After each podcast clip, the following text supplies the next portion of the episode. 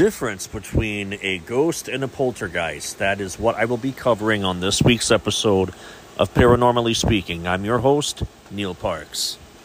Even though one can come across many similarities between a ghost and a poltergeist, there are many differences that set them apart. A ghost like activity is known as a haunting, while a poltergeist like activity is termed as a disturbance. First of all, we can see how they differ in their origin. Ghosts are considered to be spirits of the deceased human, or deceased human beings, who still refuse to leave the realm of the living. They seem to appear in different forms, like complete bodies, transparent entities, and foggy mists.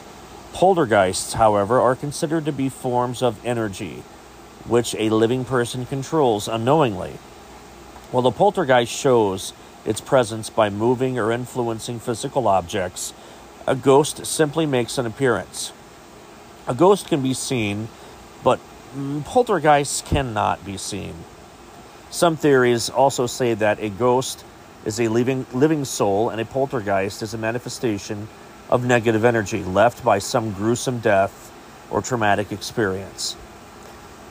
It also has been said that ghosts are passive souls of the dead and poltergeists are ex- aggressive souls of the departed. While ghosts are linked with specific places where certain gruesome activities like murders have taken place, to be more specific, ghosts may haunt a house where they might have been murdered or may visit the house they had lived in for a long time. Ghosts are also known to haunt the place where the deceased used to live or visit before his or her death. But poltergeists are not confined to any particular area. They are usually associated with specific objects and persons. But there are some theories that say that poltergeists can be linked to multiple objects and multiple people. You kind of get get the vibe of what I'm talking about with attachment to objects and poltergeists have been known theoretically have been known to stick with antiques, items from yard sales, items that have been purchased that someone's selling, whether it be at a flea market, garage sale, eBay, Craigslist, name it.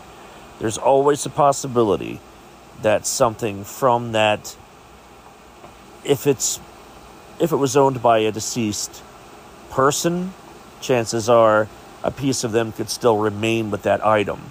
I've had a few items that have had paranormal attributes to them that show up after I put them on display, and I've had items turned over to me or shown to me that people have picked up along the way that are obviously cursed by some spirit of some sort.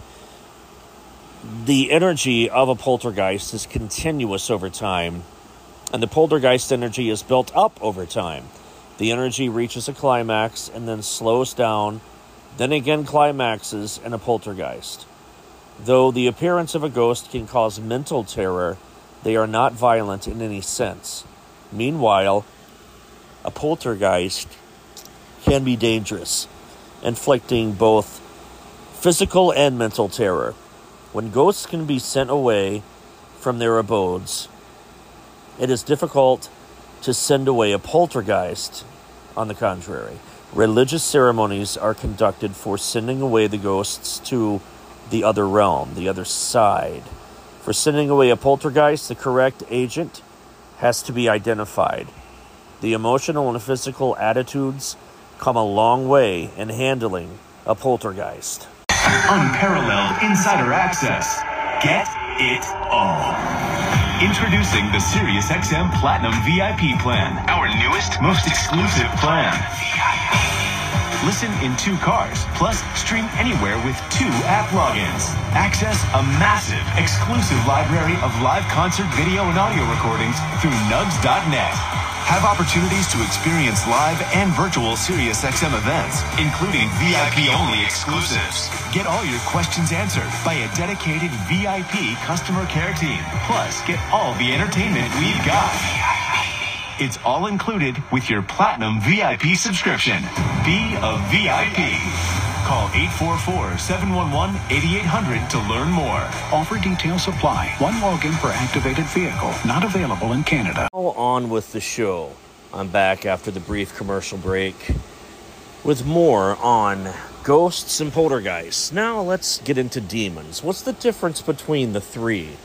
It's a vast and paranormal world out there, and the only it only gets more exciting when you're open to embracing the unknown.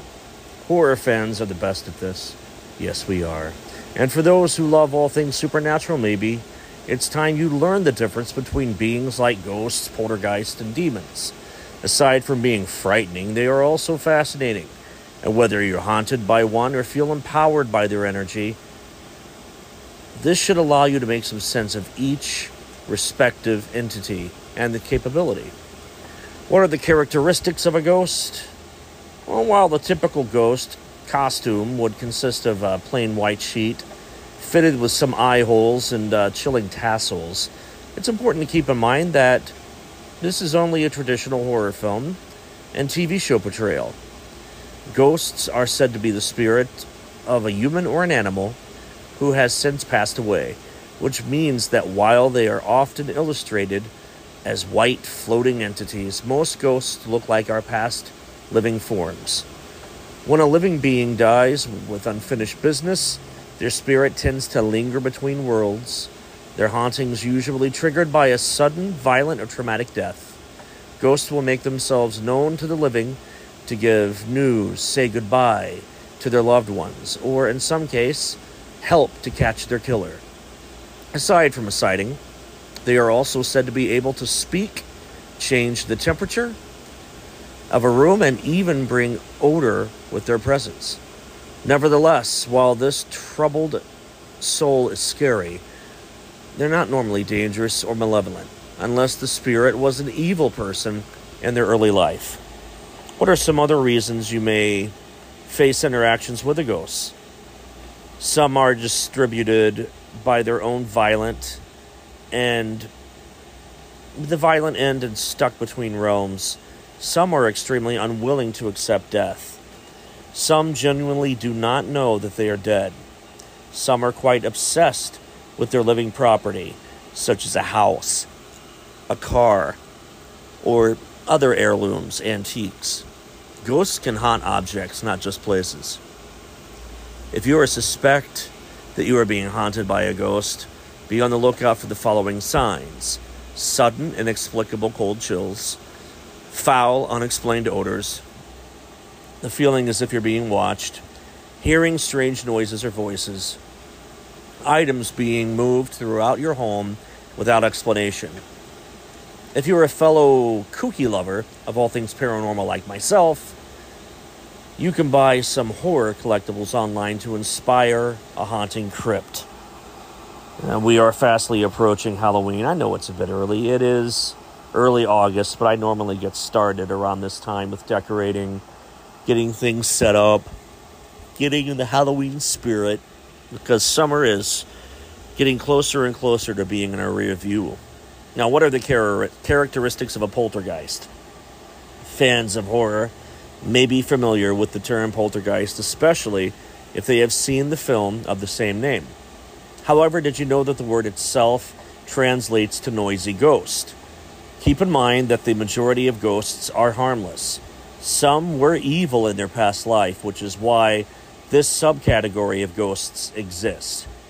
Needless to say, these entities have some other distinguished traits. They are typically not visible, they are extremely angry and violent, they possess the ability to interact with your physical environment they feed directly off of your emotional state. They can travel and are known to follow energy or a person rather than occupying a particular space. Now, what are the characteristics of a demon? You need to uh, lead a religious life to know about the existence of demons. You don't need to, but fans of the genre of horror can buy horror collectibles online in their image and they're typically totally chilling when put on display. So, for those of you who have recently started your collection, it's time for you to learn about why everyone is fascinated and also fears demons and being possessed by one. The persuasive and tempting demonic possession can happen to anyone who suffers from the following vulnerability, emotionally troubled, desperate for help, unable to think clearly. They can become prey of the predator of demonic entities. While a person must invite the demon before demonic possession can occur, anyone suffering from the above that I just mentioned can easily be convinced due to emotional or physical weakness, making them unable to deny the powerful temptations that are being offered by a demon. Now playing one of the biggest podcasts of the week on the free iHeartRadio app. Now number one for podcasting.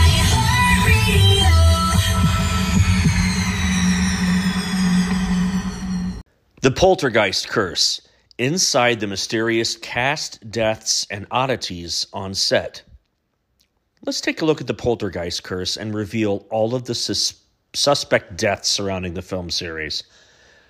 When you mix a daughter who communicates with spirits living inside a TV set, a backyard that becomes a swimming pool of muddy skeletons, a wolf beast demon that lives in a closet, and Steven Spielberg's genius, you get the perfect formula for a blockbuster total scariness. Released in 1982, the original Poltergeist, directed by Tobe Hooper and produced by Spielberg, was an instant success and is considered to be a masterpiece of American horror cinema. The film focuses on the Freelings, a middle class family led by a youthful, dashing Craig T. Nelson, whose life is upturned when a number of paranormal and vicious events occur in their California home, and their daughter, Carol Ann, is abducted through her bedroom closet by a group of ghosts who are under the control of a monster demon called the Beast. After learning that their house sits atop a Native American burial ground, the Freelings spend their time attempting to retrieve Carol Ann and all the while stay sane as they get smacked around, terrorized, and ultimately goobered up on in a bathtub. With Poltergeist's success came a creepy mystique that the classic film is shrouded in real life tragedies that some interpret as a curse. Four cast members died during and soon after the filming of the series. The majority of the fuel for the alleged curse stems from the deaths of multiple cast members. In total, four cast members died during and soon after the filming of the series. Two of these tragic deaths were highly unexpected and puzzling, leading many fans to speculate that the trilogy's, trilogy's eerie implications. Carol Ann Freeling, the young focal point of the series, was played by Heather O'Rourke only six years old when the first Poltergeist film was released. O'Rourke captivated audiences with her stark blonde hair and her doll like appearance and big, inquisitive eyes. Sadly, however, she was misdiagnosed with Crohn's disease in 1987. The following year, O'Rourke fell ill again, and her symptoms were casually attributed to a flu. A day later, she collapsed and suffered a cardiac arrest. After being airlifted to a children's hospital in San Diego, O'Rourke died during an operation to correct a bowel obstruction and was later believed that she had been suffering from a congenital intestinal abnormality. Dominique Dunne. Dominique Dunne who played the original older sister, Dana Freeling, met an equally tragic and unforeseen fate. In 1982, Dunne separated from her partner, John Sweeney. In November of that year, he showed up at Dunne's house pleading for her to take him back. When she refused, Sweeney grabbed Dunne's neck, choked her until she was unconscious, and left her to die in her Hollywood home's driveway. Sweeney was sentenced to six and a half years in prison, but released after three years and seven months. Julianne Beck and Will Sampson. The other two cast member deaths, while unfortunate, were not as unpredictable or mysterious. The evil preacher Cain from Poltergeist 2 was played by Julian Beck. In 1983, Beck had been diagnosed with stomach cancer, which took his life soon after he finished work on the second installment of the series. The same f- film was met with further tragedy after Will Sampson, who played Taylor, the Native American shaman, died after undergoing a heart lung transplant, which had a very slim survival rate. Now, other strange things that happened on the set cast deaths were not the only agents of the curses proliferation or as other peculiar and creepy legends surround the film franchise. JoBeth Williams, who played Mom, Diana Freeling, in the first two films, claimed that director Spielberg insisted on using actual human skeletons as props in an attempt to save money at the time they were cheaper than plastic skeletons. Williams' claim has never been verified, but it persists to this day in the lore surrounding the film's curse. Finally, in an effort to further creep out everyone's involvement, Sampson, the real life medicine man who passed away due to circumstances mentioned earlier, performed an authentic exorcism after shooting wrapped up one night. One can only imagine how this made the other cast members feel. Available to order now, my first audiobook, Neal Parks presents Truly Terrifying Tales, narrated by me. It's ready to order and download on bandcamp.com. My other books, of course, are always available to order on Amazon, Barnes & Noble, and lulu.com. You can also order t-shirts that I designed that I normally sell at conventions, festivals, lectures, and my book signings. I always have the 9-inch tall 3D printed Bigfoot silhouettes available and last spring my first children's book was released. It was written by my good friend and fellow author, R.L. Walker. I illustrated this book, and it was a major shift in gears for me, considering that my writing and art style has always been dark and scary. To order any of what I just mentioned, you can also go to my email, which is parksparanormal at gmail.com. That is parksparanormal at gmail.com standing by. I remember a few years ago a walkthrough that I conducted during the daytime at a local property in my hometown of Chillicothe, Ohio, Ohio's first capital. It was before the second annual Chillicothe Ghost Walk. This was in 2008, and it was in the historic downtown district of Chillicothe, Ohio where the Erie Canal used to go through, which is now known as Water Street, and the upstairs now apartment area of this property, which beneath it was at that time Lloyd's Sweet Shop. And the upstairs, during the days of the canal, was a brothel. Uh, and at another time, it was uh, like group housing. But at this time, I'm doing a daytime walkthrough, and I brought my son with me, who was fastly approaching the age of two. He was able to walk around and had a bag of candy that I had acquired from Lloyd's Sweet Shop before making our way up there. Yes, I take my children on research and walkthroughs and investigations sometimes. And accompanying us on this walkthrough was one of the founding members of the Women's League of Voters of Ross County, Ohio. They were the ones that were promoting and bankrolling this downtown ghost walk. And they chose me as the primary expert on all things paranormal in preparation for the ghost walk. So they had me walk with uh, one of their members upstairs to what at one time was a brothel. And as I'm walking around, this the stairwell that leads up to the top floor is extremely narrow.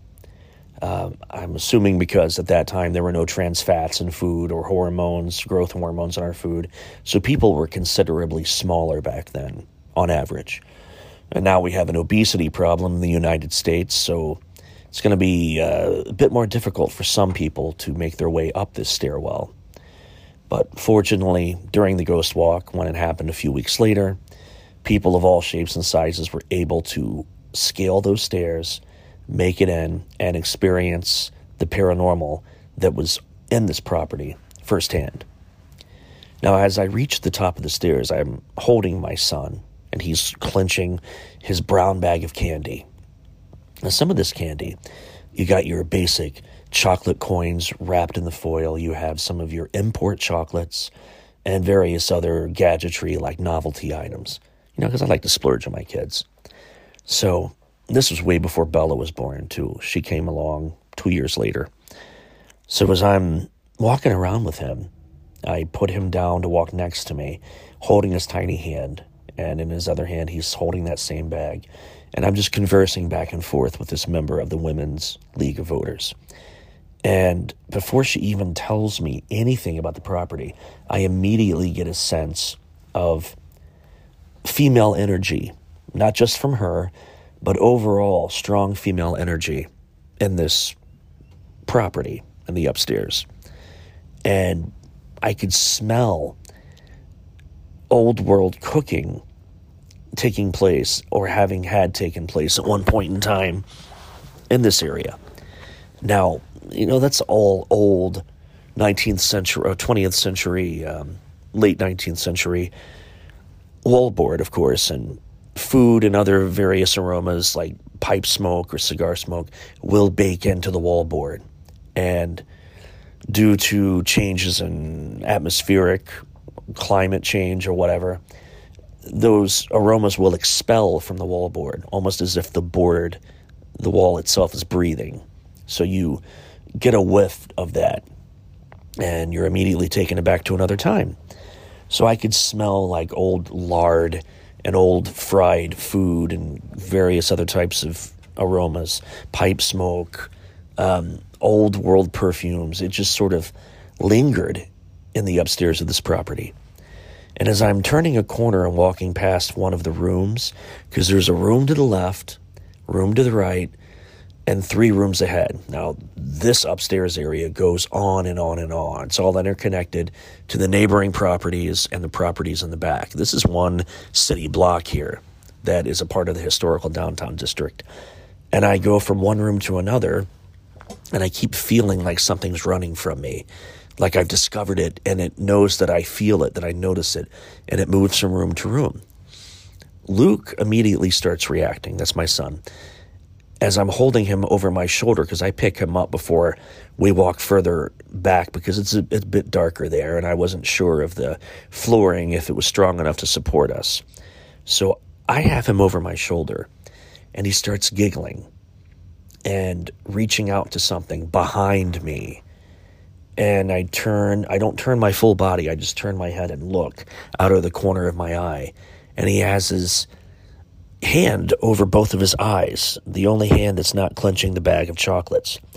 And then he giggles and moves his hands away from his eyes and then back over the eyes. He was playing peekaboo with something behind me that I could not physically see, but I could metaphysically feel the energy of what he saw with his own eyes. And this went on for about five minutes. And we go further back. I take a left a few more rooms here and there, and this thing continues to follow us. So at this point, when we reach the main foyer area of the upstairs, beyond all the rooms, beyond the kitchen, beyond the one bathroom that was up there for all of these rooms, I sit him down on a folding table that's up there. And he turns and faces the other way while I'm having a conversation with the representative from the Women's League of Voters about the plans for the Ghost Walk, where I'm going to be sitting, where they're going to set up my table. Because I would, of course, at this point in time, be selling the first book I ever had published. At, at that point in time, I had only had one book out. This was in 2008. I was a new author, relatively unknown regionally or statewide or even beyond that. I was just on the lips and minds of a few people. no big deal. And this was way before my podcast or YouTube channel or appearances in documentaries and working with independent film companies and paranormal films and so forth before my IMDb page. It was a humble beginning. And when I set Luke on this table, he starts blabbing away and conversing with something that's in the corner that I can feel is there, but I don't see it. It's not revealing itself to me. He still sees it. And he opens up his bag, reaches his hand in, and holds out one of the foil wrapped chocolates and keeps saying, Here, here, here. And he puts his hand down, and for like five seconds, that freaking foil wrapped chocolate sort of hovers there as he puts his hand down. And then it just drops on the table. And he takes out a little toy car that was in the bag that I also acquired from the novelty section of this chocolate shop for him. And he rolls it on the table and it stops. Rolls it a little way and it stops right at the edge. And both the representative for the Women's League of Voters and myself are watching this happen. And the car stops, turns around like someone placed their thumb and index finger on it and twisted it around and pushed it right back towards him. He giggled with delight. It was a great time for him. But it was a little unsettling because I couldn't see the damn thing. But he was fully interacting with some metaphysical apparition. And, you know, I've told him this story to this day. In fact, I wrote about the encounter in my second book, which is titled Haunted Chillicothe, all about the history and mystery of this paranormal hotspot that I live in. My first book was titled Paranormal Chronicles Tales of Humor, Horror, and the Absolutely Strange. And that was a first attempt to essentially dip my toe in the water of the literary world to see where it would take me. Because I just wanted to share stories that my grandmother had relayed to me of her experiences and encounters and people around her, what they saw and heard and witnessed. And my great aunt and my uncles who served in uh, the Vietnam War and what they saw overseas and witnessed paranormal encounters, weird beasts of the jungle, uh, UFO sightings, ghosts, name it. That's what I wrote about in the first book.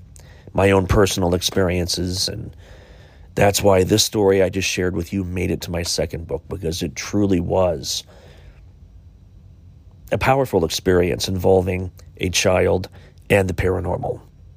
Please hold for an important word from our sponsor. Execute 12.4p operation. Optimizing algorithm. Running encryption packet alpha 990. I don't feel so good. What? What is it, computer? Is it hot in here? It feels hot in here. I feel a little clammy. I should lie down or something. A computer with a virus? Surprising. What's not surprising? How much you could save by switching to Geico. Those oysters Rockefeller were a mistake. Geico. 15 minutes could save you 15% or more. That is all for today. Thank you for sticking with me as I combed through layers of information on ghosts, poltergeists, and even injected a little bit about demons into it.